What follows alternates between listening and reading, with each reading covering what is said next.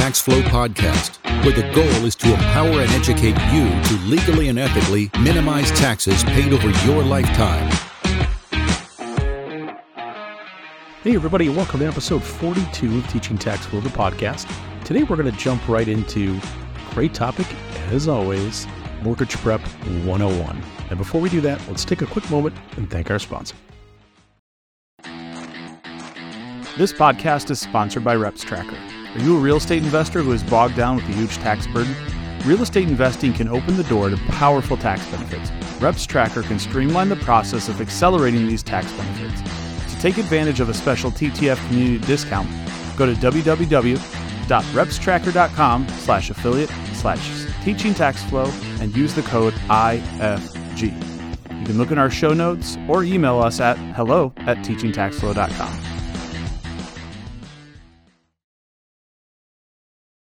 Welcome, everybody, back to the Teaching Tax Flow podcast.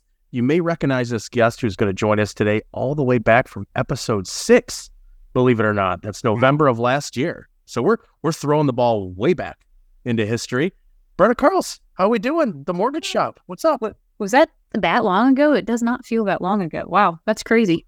Wait, time time goes by fast when you're having fun and you're making money slash saving money with taxes. So yeah. we introduced you first. Of course, my co-host the stunning young chap, better known as Chris Picciurro. How are we, buddy?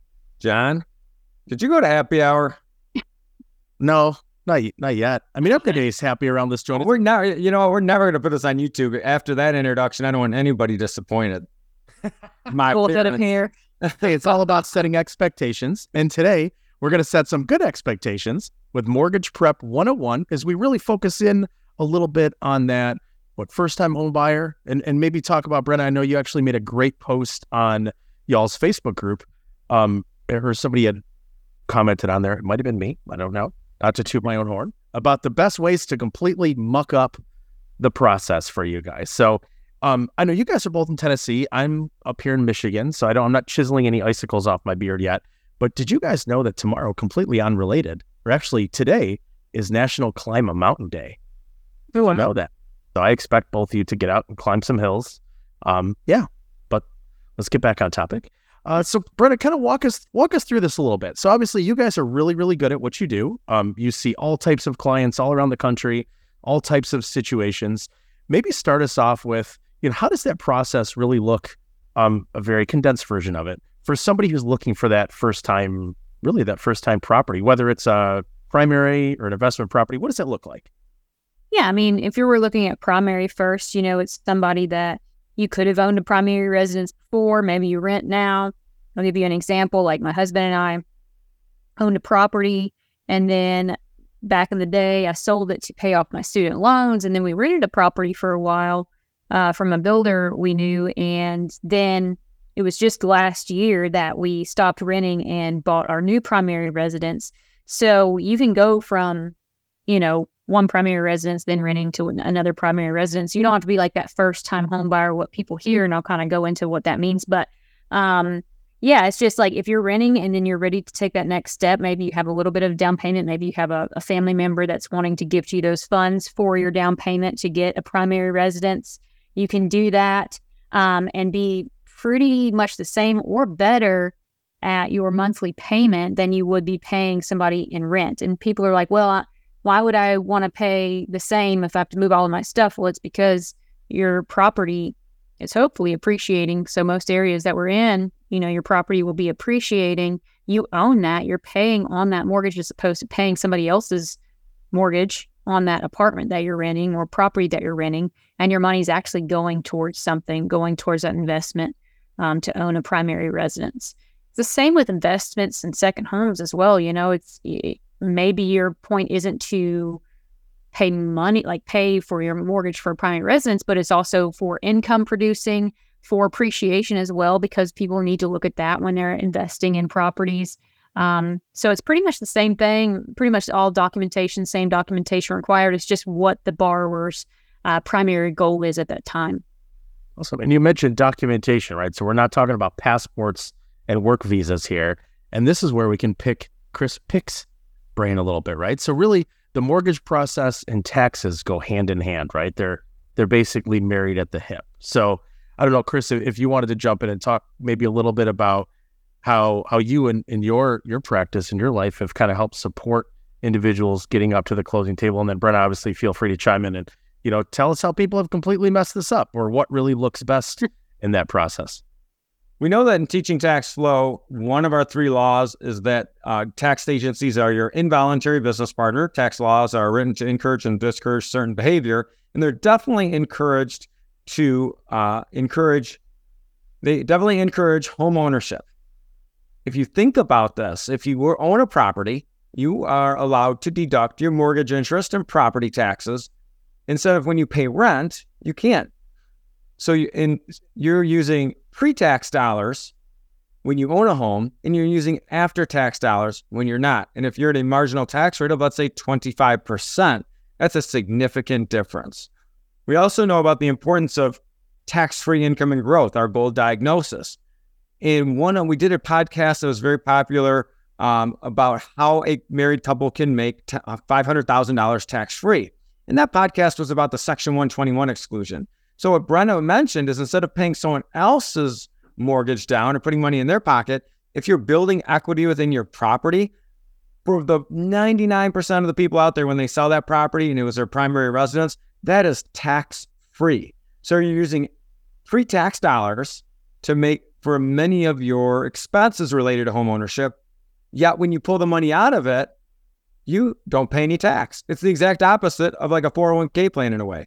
Um, so it, there's a lot of benefits to home ownership from a financial standpoint, let alone pride and um, you know just having a nice asset, having that security of, of owning a property. So the tax benefits are right there. Um, and, and really, uh, if you're you know a lot of times what you're paying in rent is going to be more than what you're going to pay on a mortgage payment.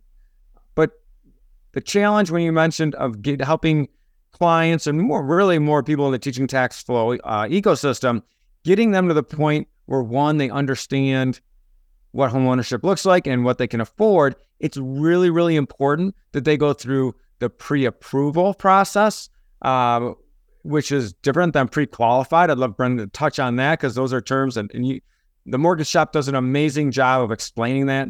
But um, because you want to make sure you understand what you can afford before you start shopping for a property.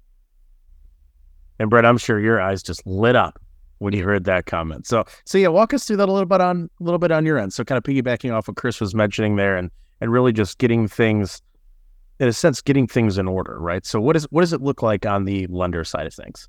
Yeah. So if you guys are like trying to frantically write down what we're saying, don't because I go over this everything in Mortgage Prep 101 every Wednesday at 11 a.m. Eastern. They'll put the links in the in the description of the podcast for you guys to join that, and I'll go over all of this in detail. You won't have to memorize any of it. But pre-qualification versus pre-approval. Pre-qualification is basically uh, worth the paper that it's written on. It's based off of what you state your income is. It's based off of what you state your assets are we can do what's called a soft credit pool, which isn't a hard credit pool, which may not pull all your debts in. So it's basically stated debt.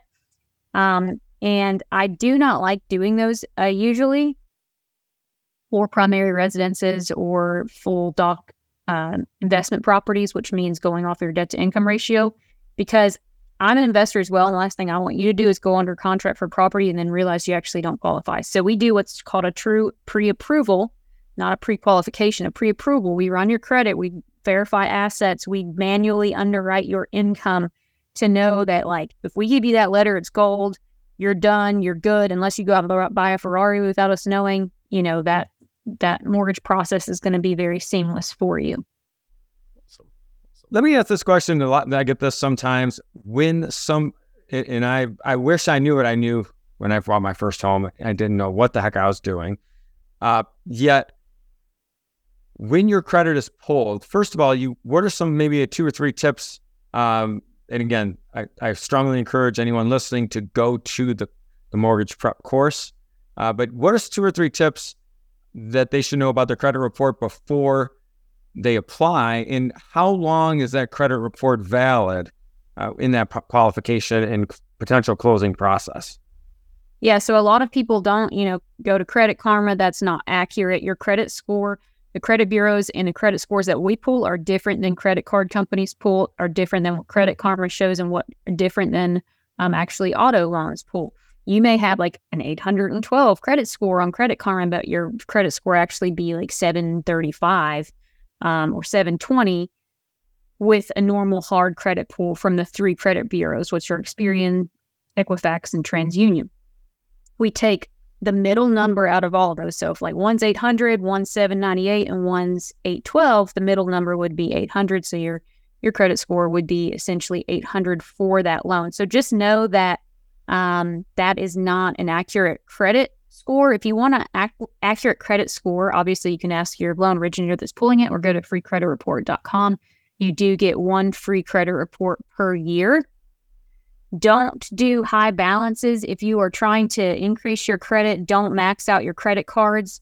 If that's your number one goal, I would say um, get a small credit card, maybe with like a thousand dollar limit or something like that. Put groceries on it. You know, pay it down to twenty five percent of the um, max amount per month, and keep a, a balance on it because guess what? Credit cards don't make money unless you um, pay interest on it. So it looks better for you to have a little bit of a balance on there. So the credit card company's winning, your credit score is going up, and you're winning, everybody's winning. So just keep that in mind.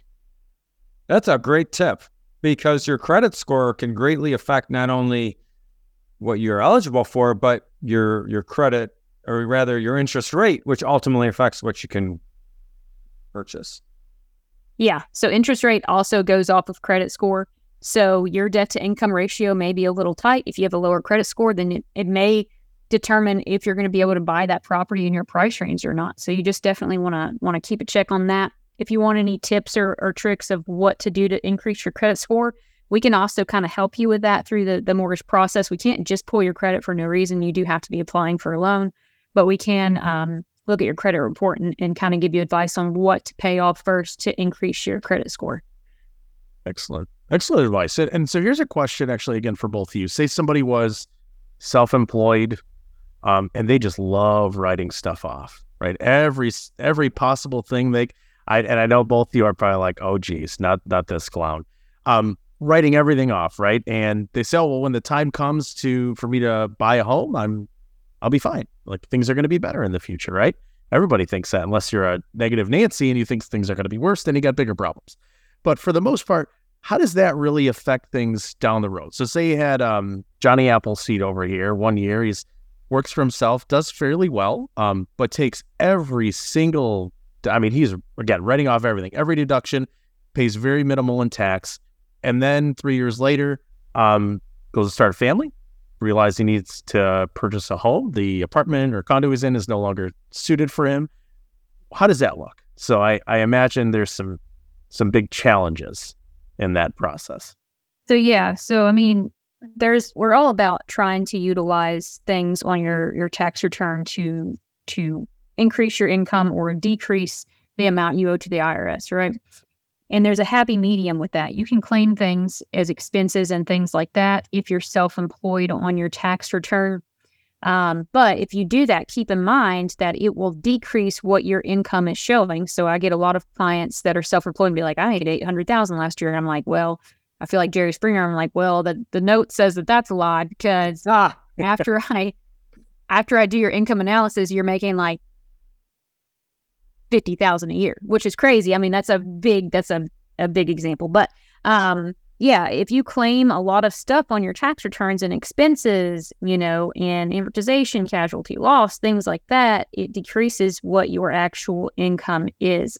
And people are like, well, how do I know that? Well, you can, you know, come to your loan originator if they're proficient in tax returns, which I am, and we can do that income analysis for you to let you know what your true self employed income is. If you're W 2, you really don't have to worry about it unless you do have a side hustle that's a, a self employed job. But if you're W 2, we take the gross of that, you know. But if it's self employed, then we have to take into consideration what you've claimed on your taxes. So you don't have to pay much to the IRS. You can't have your cake and eat it too. You're going to get hit somewhere, whether it be owing to the IRS or not showing enough income on your tax return to qualify for that mortgage. Mm-hmm. And that's where it, I, I'm going to make the assumption where it's a much better relationship going to an originator such as yourself versus going I mean, nothing against them, but like straight to a bank, right? Like it's my experience with them is they're very binary. It's either you are or you aren't. There's not a there's no gray area, but yes, yeah, yeah. There's no in between. That's a great way to put it. So, I mean, I used to work for a bank, but the thing is, before I got to the bank, I interned at a um, mortgage company, and the mortgage company was actually ran by a CPA. So I learned taxes very well um, early on in my career. I will preface some, there's very few, maybe like 1% to 2% at a bank that knows what they are doing. I fortunately was able to be in that because I was taught well. But bank loan originators aren't, um, they don't have to be licensed. They don't have to pass tests. They don't have to, you know, know really what they're doing first. Um, versus us, we we do. We have to be licensed. We have to take that test. We know what tax returns are. Any good loan originator should know how to read tax returns.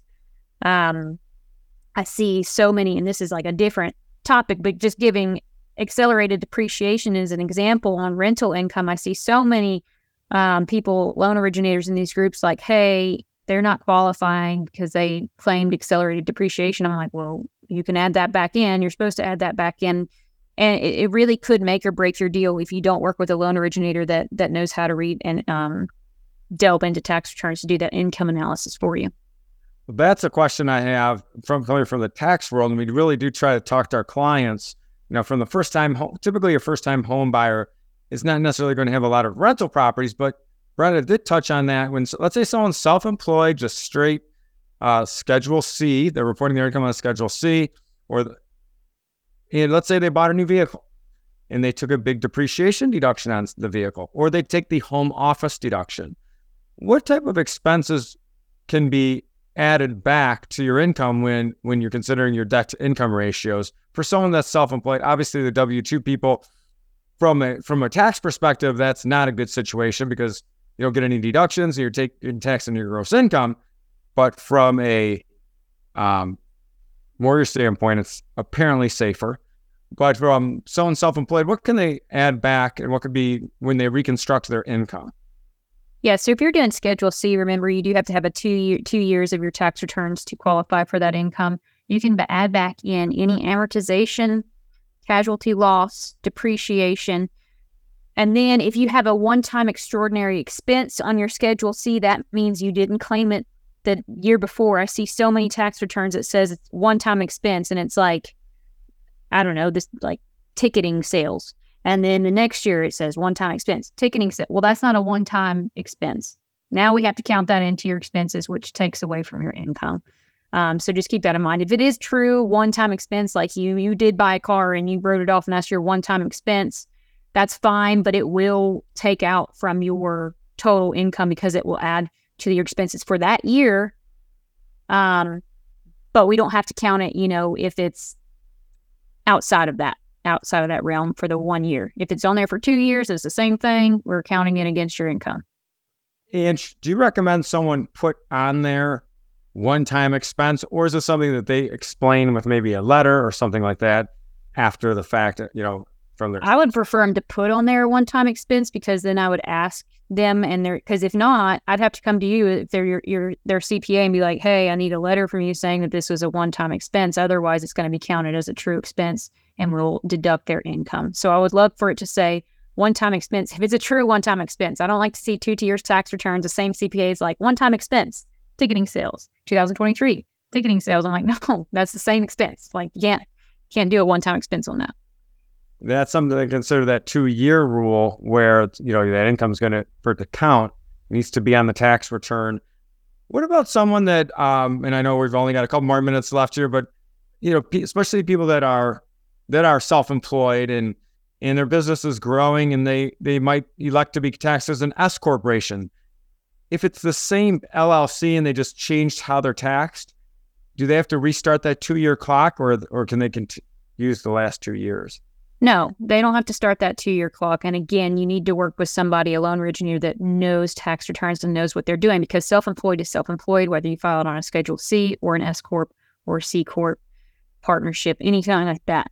We just have to average it out. So we do a different calculation for Schedule C than an S Corp or a partnership, things like that. And then we just take both of those calculations, put it together, and average those two incomes out divided by like 24 to get that average monthly income. So you don't have to Um, you just, if you want to make that switch, try not to keep making that switch. Make it because it's really beneficial for you and the state that you're in for your company. Right. And, and any final one or two tips and or tricks? I know, you know, sometimes someone's considering purchasing a home, maybe they're considering a job change, and they might just want to hold off on that job change uh, if they're in the middle of a transaction. Maybe I'm just overthinking it, but I any one or two things our listeners could take away in preparation to uh, coming to the mortgage mortgage prep 101 and i would say even if you have a mortgage if you're thinking about buying another house or relocating there's nothing wrong with preparing yourself because you want to get the best terms possible. Couple tips and i'll try to go through them really fast and i'll delve into it more on another episode or in mortgage prep 101 but if you are wanting to let's say you have cash under your mattress and you want to use that as part of your down payment, you need to let any type of income or any type of assets that you're wanting to deposit that you can't source, paper source, paper trail, you want to um, deposit that in there and let it season, which means sit for 60 days at least. So it won't show as a large deposit. If it shows as a large deposit and you can't show a paper trail, you will not be able to use that um, as a down payment for closing costs or for your down payment.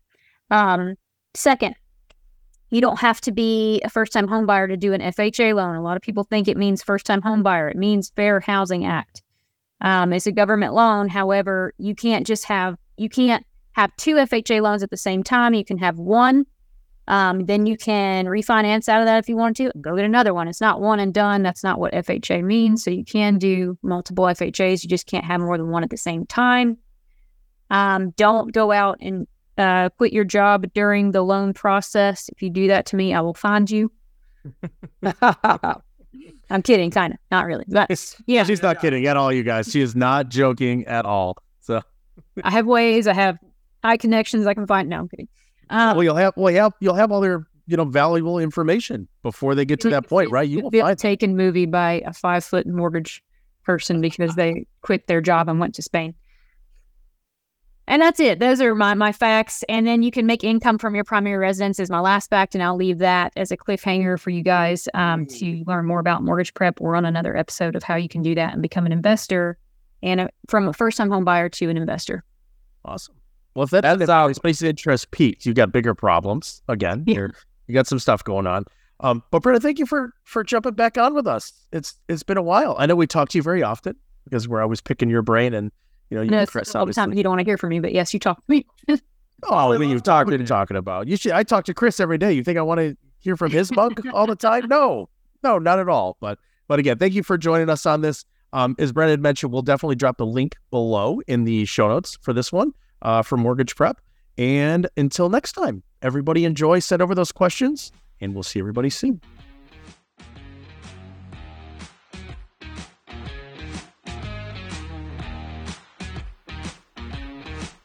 Hey everybody, John Tripolsky from the Teaching Tax Flow team still here.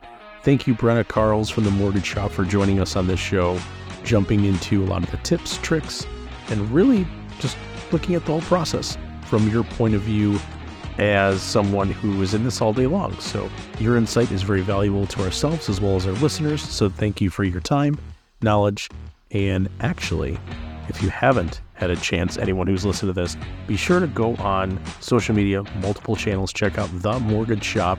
Great information on there from Brenna and her team. But even so, we did drop the link in the show notes for her Mortgage Prep 101, which you can sign up for. I believe it's a quick 45 minutes ish, um, a Zoom meeting that they do once a week.